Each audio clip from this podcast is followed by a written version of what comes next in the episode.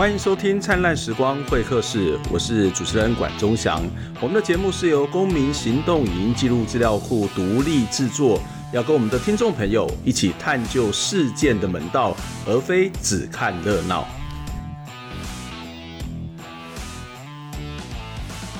您现在收看的是《灿烂时光会客室》，我是主持人管中祥。《灿烂时光会客室》是由公民行动影音记录资料库独立制作，我们透过人物的专访、议题的整理、新闻的回顾，带大家了解到一些争议性事件背后值得我们要再进一步关注的议题。让我们不只是看热闹，也能够看门道。我们有 YouTube 频道，有 Podcast 频道，欢迎大家收听、收看，来订阅我们的频道。那当然，我们更期待大家可以来捐款支持我们，来持续做。这些公共议题讨论的节目，那今天在节目当中呢，要回到我们在上个月推出的一个呃新的单元，这个新单元就是由公库的记者来跟大家分享他所报道的 story，他所报道的新闻故事。那我们知道这个议题的本身其实常常会有一些这个长期发展的历程，同时呃，当我们在知道一个 story 的时候，我们也可以知道它背后的真正的原因。那还有包括写故事的人。说故事的人，他们的心路历程是什么？所以今天跟大家邀请到的是公库的记者洪玉珍。洪玉珍你好。主持人你好，各位听众朋友，各位观众朋友，大家好。所以应该要叫你 local，要不然叫你洪玉珍。突然间，洪玉珍到底是谁？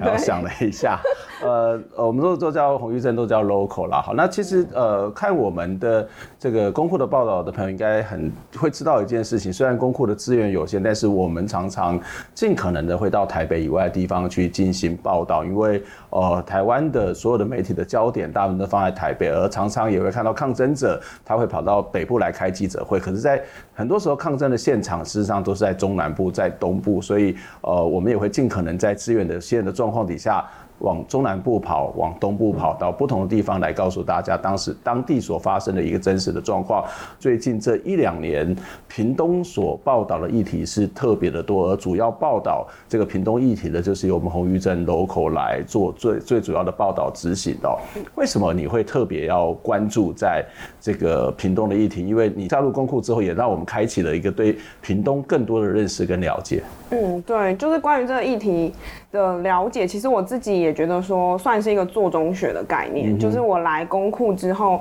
因为我本身也是屏东人嘛，嗯、那我会觉得说，哎、欸，其实这些嗯少数族群的声音，然后好像不不只是在各个地方，其实连屏东我的家乡都有。嗯哼，那我就开始去想说，哎、欸，那公库有它的一个公共性的价值存在，那我应该可以多运用公库的资源，然后到屏东去做一些议题的追踪跟报道。嗯，那在我就是大概从二零一六年不不管是在特约记者的时间，还是实习，还是后来变成正职记者这段时间以来，我发现说，确实就是屏东这个地方，它是地处就是台湾的最南边，我们都说国境之南，嗯、就是南方的南。但是对我来说，我在这几年的观察，我觉得它是一个国境之南，是困难的难，嗯、就是它其实有各个不管是破迁类的议题，还是环境污染类的议题，其实在这个呃南最南端最大块这个城镇里面，每天都在不断的上演。嗯嗯、对，可是我们会看到说，媒体的资源并没有往那边去，嗯、也没有听到就是呃社会大众在讨论这样的声音，所以我会去主动做这样的报道、嗯。其实我们常会看到政治人物，呃，在台湾蛮多的政治人物，他事实上都会强调他自己跟屏东有关。那例如说，这个蔡英文总统是屏东的女儿。对。那当然，我们看到之前的苏家全院长也是出生于屏东。那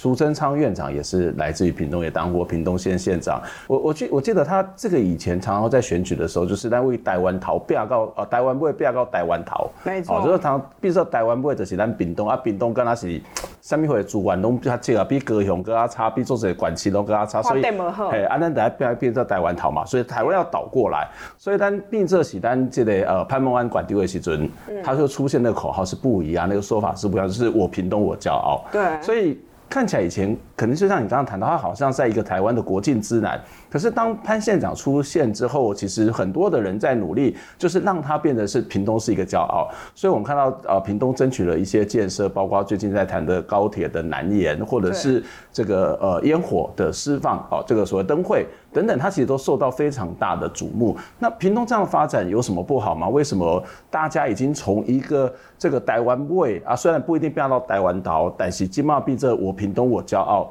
这个这个有什么问题吗？这不是一个很多屏东人所期待的一个结果吗？嗯，就诚如刚刚嗯主持人你说的，就是关于这个我屏东我骄傲这个概念，其实大家都会，我觉得身为屏东人，当然会觉得非常的好，而且也会觉得，哎、嗯欸，我们屏东果然有一点不一样了。例如说，这个前几年的台湾灯会是办在屏东，嗯、然后把屏东的，例如说东港那个地方，还有屏东市区做一个整个。就是园区的规划，然后有点就是要吸引，不管是世界各地还是全台各地的人都欢迎来屏东观光啊，或者是做一些呃旅行的活动，这样。这其实从利益上来看是不错，嗯、也就是说这些规划跟建设对于呃相较于其他都市来说，发展比较没那么快的屏东来说是需要的，没错。可是我在这些的呃报道还有议题里面有发现说，有时候这些建设跟这些公共发展，它不见得是有经。经过充分讨论的，嗯嗯、对。那像我自己关注到的比较多是跟土地开发有关。嗯、那我发现更有趣的是，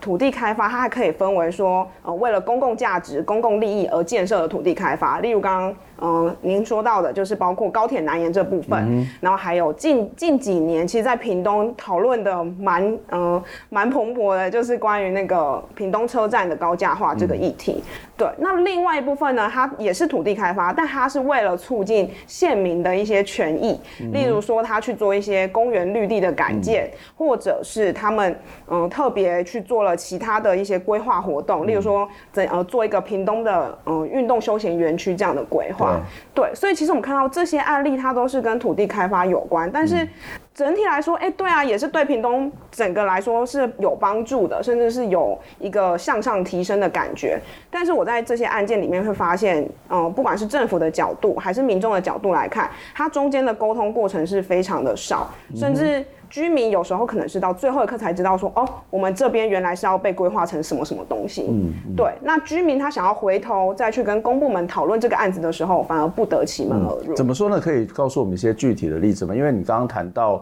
这其实是很多屏东人的期待，因为呃，土地开发没什么不好啊，就是我们以前比较穷，我们可能以前只能够。种种呃种田，但是我们现在有好的交通建设，或是我们可能有新的这种所谓的经济的发展，有什么不好呢？可是你看起来觉得这个好像没什么不好，可是，在程序上面是有问题。有一些实际的例子可以告诉我们，你在采访的过程当中发现这个所谓的讨论是不足的，这个程序是有瑕疵的。嗯，就是在这整个各个案件里面，我可以举两个例子，一个是关于屏东火车站高架化这一个案子。那这个案子它其实跟台湾的这个整体的前瞻计划。话也是有相关，嗯、那所以这个案子我们如果去追溯的话，他其实好几年前他就在做相关的规划，嗯、对。但我在接触这个案子的时候，就大概是二零一六年、一七年左右，那我发现。当地居民呢，他们接触案子的时间可能跟我差不多，也就是这近几年而已。嗯、但是居民接到的呢，往往就是通知书一张，就告诉他们说，嗯、哦，今天要去哪里，哪里有说明会，欢迎大家出席参与这样子。嗯，那所以居民也是透过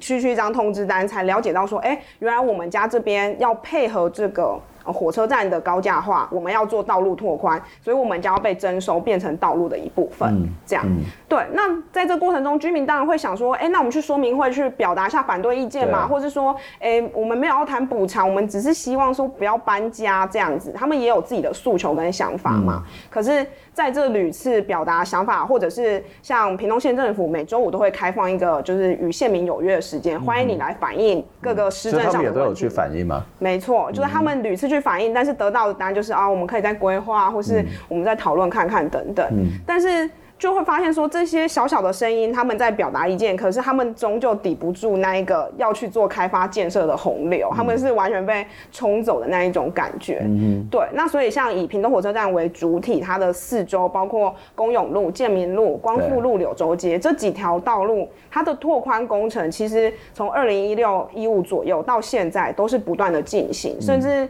就是当然就也有居民他选择去跟呃政府打一些行政诉讼，嗯、那也有居民就觉得啊，我没有。那个命跟他拼，嗯、那我不如就是领个补助走了就好，嗯、这样。嗯、对，像这个案件，我们就可以看到这个沟通过程，它其实是缺乏讨论的一个空间。嗯、也就是其实很多的政策都定了，但是我只是告诉你，你们家什么时候要拆。对。那这些居民大概也没有太多的这种能量，或者是管道，甚至在程序上面，恐怕也都很难有回复的可能。对。那他们怎么办呢？他们只能够默默接受吗？或者是就是看起来抗争好像也能量是有限，他的效果也是有限，是吗？对，就是以实际上来说，这些居民他们也曾经很努力站上街头，嗯、然后到就是例如说台北，还是到各个地方去表达自己的诉求，嗯、然后想要让大家知道说，哎，我们国境之南发生了这件事情。对，可是哦、呃，当然就是在这几年的时光流逝当中，有些居民他们后来就是也承受不住压力。嗯、那因为我们知道前几年，包括像公勇路那边的拆迁案，对它也有跃上全国版面，就爆发它到底是不是强迫拆除这样一个争议事件。对，那当然，对当地居民来说，他们毕竟是真正生活在那里的人，嗯、他们没有办法承受太多的。瞩目的焦点，那可能也在这个对抗过程中觉得，那与其要这样，我们不如就撤了算了。这样，你有跟这些居民、这些抗争者聊过他们自己北上抗争的一些心情，或者是你观察他们整个的心路历程吗？因为我们常常会看到，或是包括公库的报道里面就看到很多的这个中南部的抗争，然后他必须要坐的夜行巴士，他必须三更半夜要从，因为要省钱，然后要搭着巴士，然后可能开沿路开了这个三四个小时，或甚至更长的时间逃到台。北来抗议，那抗议或者是参加某个会议，那参加某个说明会，或者是环评会议，或是某个陈情的这种讨论会，但是通常得到的结果就是你们的声音我听到了，嗯、或者在那个现场大概只能够讲个三分钟，那他又要回去了。嗯，那个心情哈，我觉得那个是是觉得说我我就是上京嘛哈，就是当然不像中国那种上访那么的夸张，可是我至少到了京城，我来表达我的意见。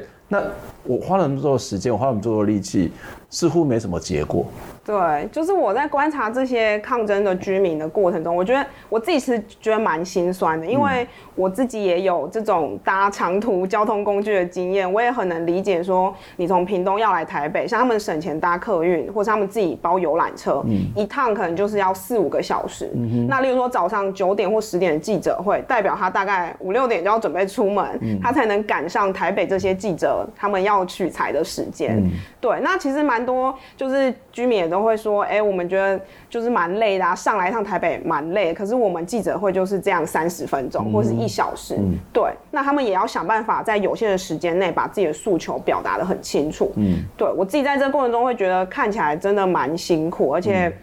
嗯，就是当然有些居民可能承就觉得比较无法承受，这也都可以理解。嗯、那有些居民其实到现在还是锲而不舍，就是有相关的陈情活动，还是会持续北上。嗯，嗯对。当然我们可以看到有些他要去抗议或是陈情的对象在台北，例如说他可能是内政部，可能是交通部这个所谓的政府的机构，他在台北。可是有时候发生或者有时候抗争的所在就是在地方。那他们会去诉求或是期待地方的媒体来做这些报道吗？地方媒体怎么去看待这些抗争的这些？行动呢，嗯，在地方上，他们其实其实也做了蛮多场的抗争行动，对。但是我觉得，呃，以我自己的经验来看，我到现场。通常就只有我，没有别的媒体，嗯、或者是可能。而且你其实还是特别从台北赶下去做采访的。对对对，嗯、然后可能也有其他媒体，但是他们写的一些内容，当然就是会比较是我们所谓的客观中立，去描述、嗯、哦，今天在哪里发生的这件记者会、嗯、这样子。嗯，对。可是我觉得其实应该要去回过源头去看，说到底今天为什么这些人要站出来，他们为什么而反抗，嗯、然后到底他们有什么诉求没有达到？嗯，对。那当然我会发现，其实这些相亲是力量是有慢慢被培力起来的，因为可能他们第一场记者会不太敢讲话，或者是讲话内容比较片段一些，但是到后来到现在，他们已经很能表达自己的意见，嗯甚至可以直接点名，就是说出来说我们家是怎么样怎么样，历经哪些过程，所以。到现在面临要被征收的情况，嗯，对，我觉得在这个过程中，同时他们可能也是想办法想要让更多媒体了解他们的处境，所以那个话语权的部分也掌握的有比以前又更好了一些。嗯，这当然在这个过程当中会有不断的挫折、不断的冲突、不断的历练。那当然我们可能在很多的表达上面会更更比以前更好。那当然就是一个在社会运动当中，或者是在一个公民运动当中一个培力的过程。可是回到一个现实的状况，这个培力的过程。程，如果终究的结果好像原来的目标没有办法达到，那个挫折挫折感是很重的。可是这个培育的过程，如果变成是一个共同的力量、累积的力量，它其实可能是可以连接更多的人来做某种的抗议。所以我觉得很有趣的。待会我们可以再请玉珍再继续跟我们聊，就是屏东的这种抗议常常是一团一团的。这个一团就是这个议题好像只有几个人，可是他每次一上来就是哇一一大挂。那这一大挂里面就是你看他挂的这个布条啊，或是拿的旗子、拿的诉求是各式各样的。这也是一个非常非常跟很多在台北的这种单一事件的抗争的画面状况也不太一样。我们先休息一下，我们再来讨论相关的话题。抗争多时的屏东市公勇路拓宽拆迁计划案，原本县长潘孟安是有承诺说，在法院判决之前不会拆屋，但七月四号，县府又向居民说要封路强拆，所以下午自救会是前往总统府前召开记者会，抗议县府跳票，希望可以立刻停止平铁强拆，不要让大埔悲剧重现。自由土地问题。高举标语喊口号，无党籍屏东县议员蒋月惠以及平铁反破迁自救会等团体，十一号下午北上来到总统府前召开记者会，表示宪法规定人民的生存权、财产权不能被剥夺。像是抗争多时的屏东市公勇路拓宽拆迁计划，原本县长潘孟安承诺在法院判决前不会拆屋，但本月四号县府又向居民说近日要封路强拆，显然跳票。我们一百零五年才收到土地征收。他一百零四年通行的高价化，你看我们都不知道。那如果你的土地变没了都不知道。我们希望是说，我刚刚讲的六甲二的土地，你如屏东人口降了那么多，不要动它，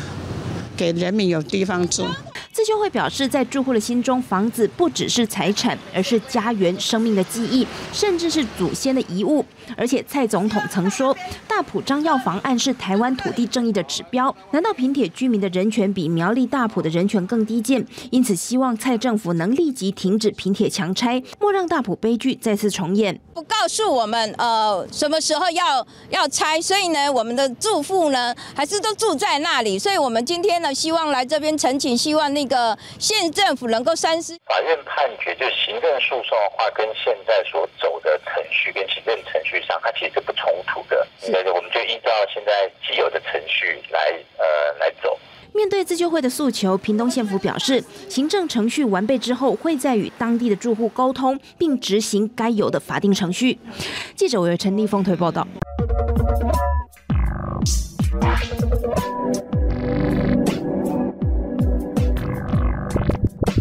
欢迎再次回到《灿烂时光会客室》，我是节目主持人管中祥。我们今天跟大家进行的是呃这个 report story 的这个单元，我们要请我们的记者来跟大家分享他在采访线上所看到的一切，不管是这个议题的本身，或者是他自己做侧面的观察，还有他自己的心得。今天在跟我们一起聊天的是 Local 洪玉珍，Local 你好，主持人你好，各位听众朋友、各位观众朋友，大家好。我们刚刚有谈到在屏东。抗争的这个画面其实有一些比较有趣，跟很多地方比较不一样。例如说，呃，我们刚刚谈到他常常从这个屏东，然后坐车到台北来。对。然后呢，其实每个议题。真正关注的人可能不太多，可是集合起来就蛮多的，所以你会看到那个画面，就是好多的旗帜，然后各式各样的诉求都有。那特别是蒋月辉议员，其实也常常是一个带队者哦，然后会看到在那个现场当中，到底你会不会觉得说，到底他们的诉求是什么？然后一下子讲这些讲，好，好像跟台北的这种状况是不太一样。那这当然也是因为要到台北一趟，其实是要花很多的成本。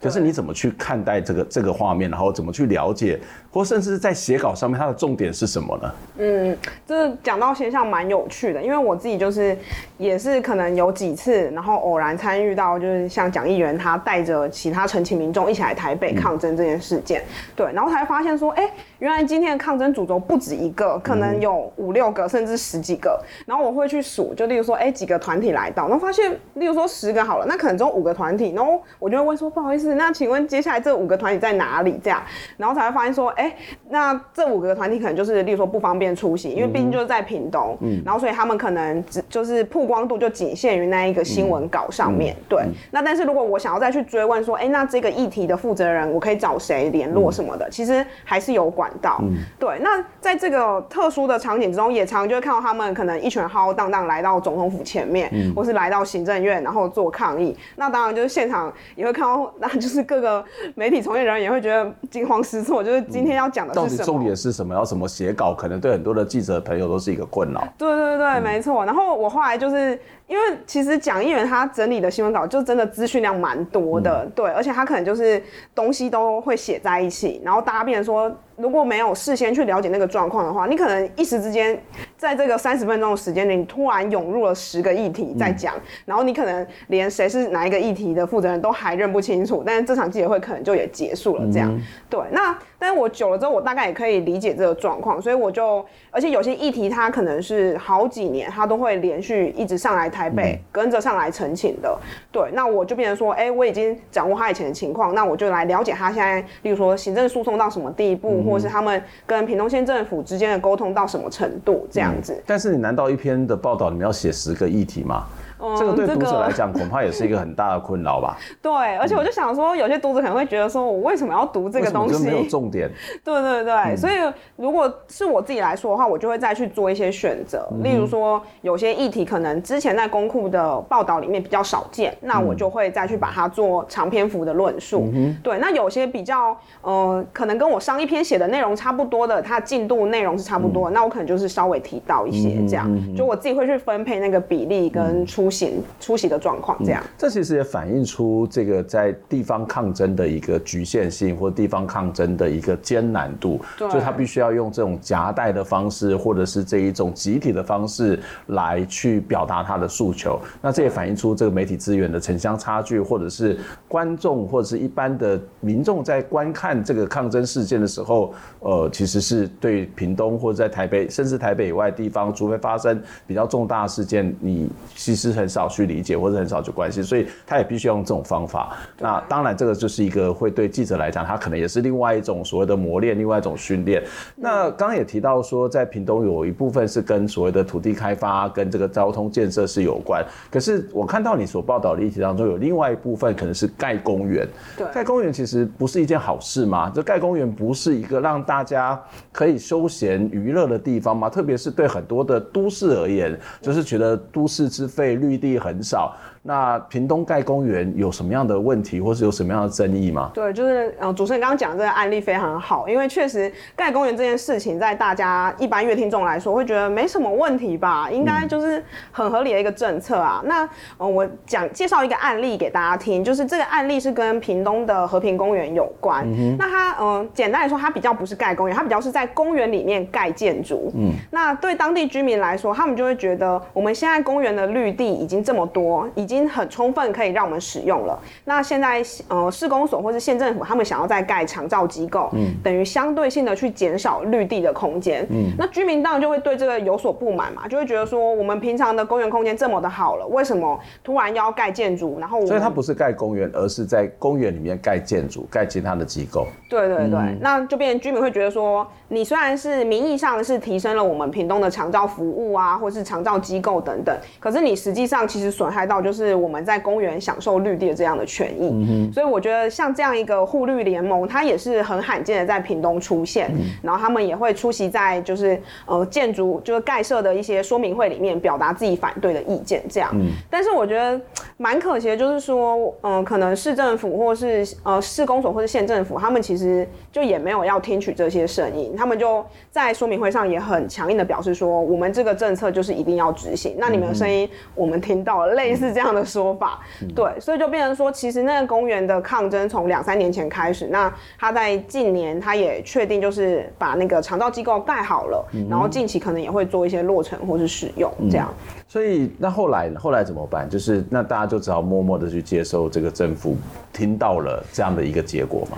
嗯，就是可能我觉得对当地居民来说，他们。这个影响还是一直存在的，而且他们当时透过各种管道，不管是在公园的那个所在地开记者会，还是到县政府等等，他们其实也做了很多的努力，然后甚至在行政程序中出席说明会去做抗争等等。对，那但是他们也。而且还做了一些网络的文宣，嗯、就是想要跟大家说，我们没有要呃公园设施、长照设施跟公园绿地二择一，嗯、我们是希望有更多讨论的空间，也是双赢的可能。对对对，嗯、可是就是很明显会看到说，政府方的立场是我们就是要二择一，我们没有要再做多一点讨论。嗯、对，但是这些居民虽然当然就是这个长照机构落成嗯盖好之后，就是有些居民他们，我觉得他们还是持续有在关心这个绿地跟这个整个。都市的空间使用的这些议题，嗯、对，只是说现在在这个议题上，当然随着这个政策的推动，他们也不得不只能先接受。嗯嗯、你刚刚有谈到。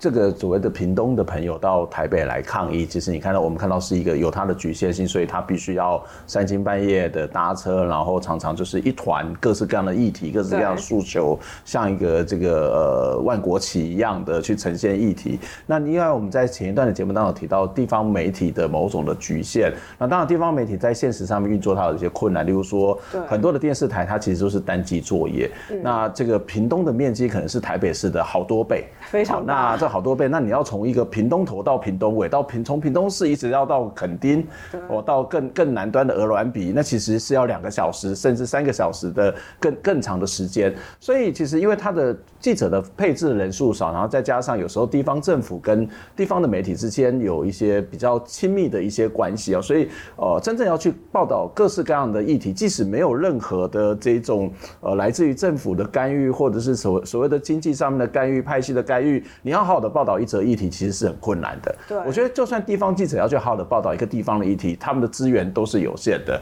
可是话又说回来，你公库在台北，虽然你是屏东人，但是你几乎每一次就是要从台北赶回去。当然有时候你是本来要回家，那同时也去做一些调查，做一些田野。但是不管如何，那个车程是比较长的，那个距离是比较远的，根本就即使你有心。怎么会有利呢？这个有利是，呃，你怎么样去面对这些看起来，呃，交通上面的问题，或者是在于议题上面的接近性的问题，甚至有些东西可能会涉及到地方政治。对你你怎么去面对？怎么去处理？怎么去克服这些困难？报道上面可能会出现的困难呢？对，就是诚如刚刚主持人说的，这整个我觉得其实不只是距离上的困难，交通上的困难，它还包括说我要去了解这个事实。它的真实性也是有一定程度的困难，嗯、因为我可能，例如说是在网络上看到相关的贴文，才知道说，哎、某个地方可能要面临开发状况啊，或是有什么争议，那我自己就是要再去查证说，例如说地方新闻上有没有写到类似的案例，嗯、哼对，那可能他们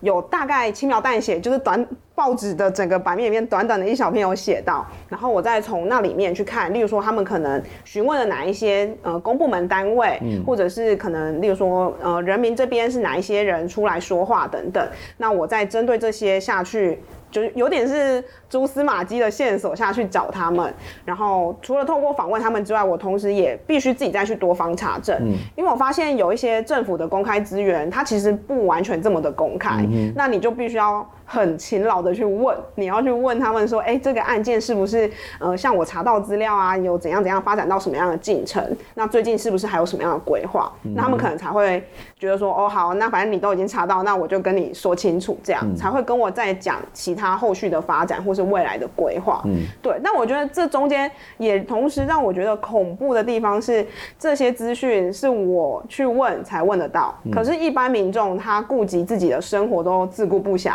他怎么有时间去问这些东西出来？嗯哼，对。所以我觉得这也是我在，嗯、呃，每次虽然说这个交通往返有点累，或者是说要花时间等等，但我会觉得，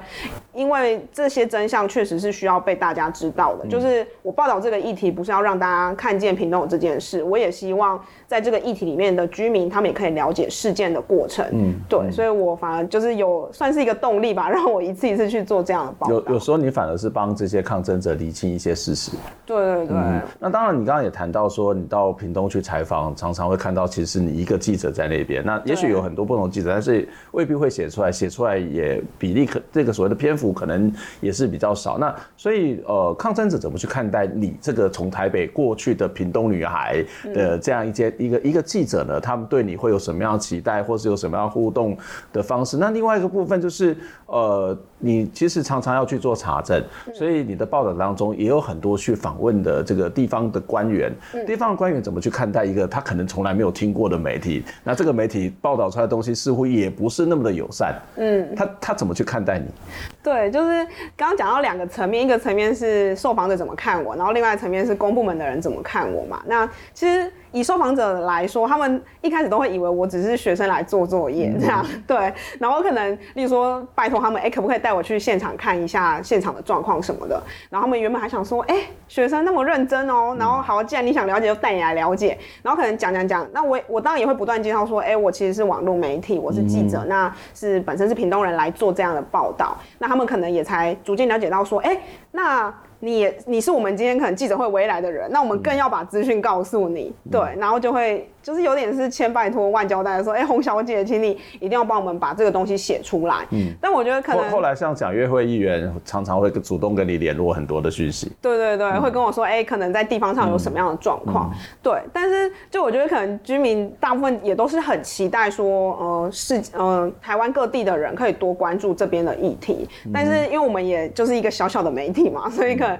他们就会说，一定要帮我们发声，让很多人知道这个事情。那我也就是只能。尽量在这有限的时间内去做议题的理清跟了解。对，那其实大部分我觉得可能是因为呃地缘关系，就是因为我自己是屏东人的关系，所以他们也会觉得很亲切，就是哎、嗯欸，那你家住哪啊什么的啊，有空回来就是可以再来看看我们啊，嗯、不要只是因为工作来看我们这样。嗯、对我自己就是也会觉得说，嗯，这个感触上来说也是一个拉力吧，就是有越来越靠近的感觉。嗯、那地方政府官员怎么去看一个他可能没有听过的媒体？对，就是蛮多，而且这个媒体还不见得对他们是友善的。对对对，蛮多就是可能一开始就会说你。是什么哪一个单位？然后可能讲公民行动影音记录资料库，太长了，太长了。对，他就慢慢的写，慢慢的找这样。然后有些，例如说我比较频繁打扰的，他可能就大概知道说我们的立场是什么。对，那他可能呃讲的方式就会比较委婉一点，或者是透露的资讯就会没那么多。嗯，对。但是我觉得也不尽然就是每个单位都这样。其实就是可以看到这些一线的公务员，他也是想把事情做好，或是想把资讯透明，但可能碍于他们业务繁忙，也没办法做这么。多对，所以其实，在那个讨论的过程中，是反而没有什么对立的状况，就是大家很温和的去讨论这件事情未来的发展。对，所以我觉得这个角度也蛮特别的。你这样采访的议题大概有七八个不同的这个事件，不同的议题。你自己这样子观察下来，你觉得屏东在我屏东我骄傲的这样的一种期待底下，呃，它潜藏着什么样的问题是值得我们要去关注？有什么样的制度性的问题是比较少被关心的呢？对，就是在这整个像刚刚主持人讲到“我屏东我骄傲”这个口号，其实它真的就是在屏东地区风靡很久，而且在网络上风靡很久。对，那我觉得在这个口号背后，其实大家比较没有看到的是屏东的这个开发速度太快了，这是一点。然后再来第二点是大家比较没有去关注到说这些议题民众跟政府之间的讨论到底有没有充分？嗯，因为。我们换个方式来想，这些征收或是污染的议题，如果发生在北部，它的曝光率是更高的。不管今天站出来的人有几个人，对，只要他们愿意站出来，因为呃，可以媒体资源比较多，或者是他们发声管道比较多，反而就很容易被看见。可是相对来说，在屏东这个东西就没有被看见，它反而被我屏东我骄傲这个口号整个压过去。嗯、那我就觉得。整个就蛮可惜的，因为这些议题它其实是不分，应该说这些议题是不分地区的发生在台湾各地，那只是因为它不偏不倚的发生在屏东，反而被看到的机会是减少的，嗯嗯、那可能。一般社会大众也没有注意到说，哎、欸，屏东发展速度这么快，有没有问题？嗯、大家反而没有去想说，到底有没有问题这件事情，对，或者是这个开发速度对当地人来说有什么影响？嗯，对，不然一般人可能会，例如说火车站的开发，一般人就会觉得说，那很好啊，就是有什么不好吗？让你回家更快速啊，某种发展进步的一种期待。对对对，嗯、可是他没有去考虑到说，这些少数的人他的权益是被牺牲的，嗯、那他有没有得到相对应可以沟通或讨论的空间？嗯、作为一个。屏东的女儿，作为一个屏东北漂的异乡游子，真的不好吗？就是有这样的一个铁路的建设发展，有什么不好吗？或者是我换另外的方式问，你自己对屏屏东的发展，或是屏东的未来有什么样想象跟期待呢？嗯。就是以我自己在北部工作的这样的经历来看，我会觉得屏东的发展是一个好的方向，没错。可是，在这个发展的历程中，它到底能不能，就像我刚刚说，能不能被充分沟通或被充分讨论，这是一个很关键的事情。嗯。那我们往往像以我的立场，我也往往是在最后，就是这些政策要被执行的时候才知道。对，包括铁路的高架化，包括高铁南延这些政策，以前都只是隐隐约约听到，但是没有看到它真的发生在我面前，或是真的有人因为这些政策被波及。对，那当我呃逐渐长大，逐渐看到这些事情真的发生的时候，我才发现说，原来。这个我我所谓想象中的进步跟发展是要牺牲一些人的权益才有办法达成。嗯嗯、对，那如果我连我自己屏东人都不希望牺牲别人的权益，那凭什么？呃，台湾各地其他的人会觉得牺牲别人的权益是牺牲屏东人的权益是好事呢？嗯、这样、嗯，我反而会有这样的角度去看这些事情。我、嗯、想每个人都必须要回去关注他自己成长的地方，他自己的家乡。即使我们人在外头，也许我们没有办法去实地的了解，可是去看他的报道，去了解这个地方的发展，或者是对于这个地方有什么样期待跟想象，我觉得都应该是可以说出来。而这个说出来，恐怕也要有更多的讨论。今天非常谢谢洪玉珍来接受我们的访问。那我们下礼拜再会，我们下次也会跟他谈论，邀请我们的公户的记者来跟他谈他们的在采访过程当中观察以及心路历程。下次再会，拜拜，拜拜。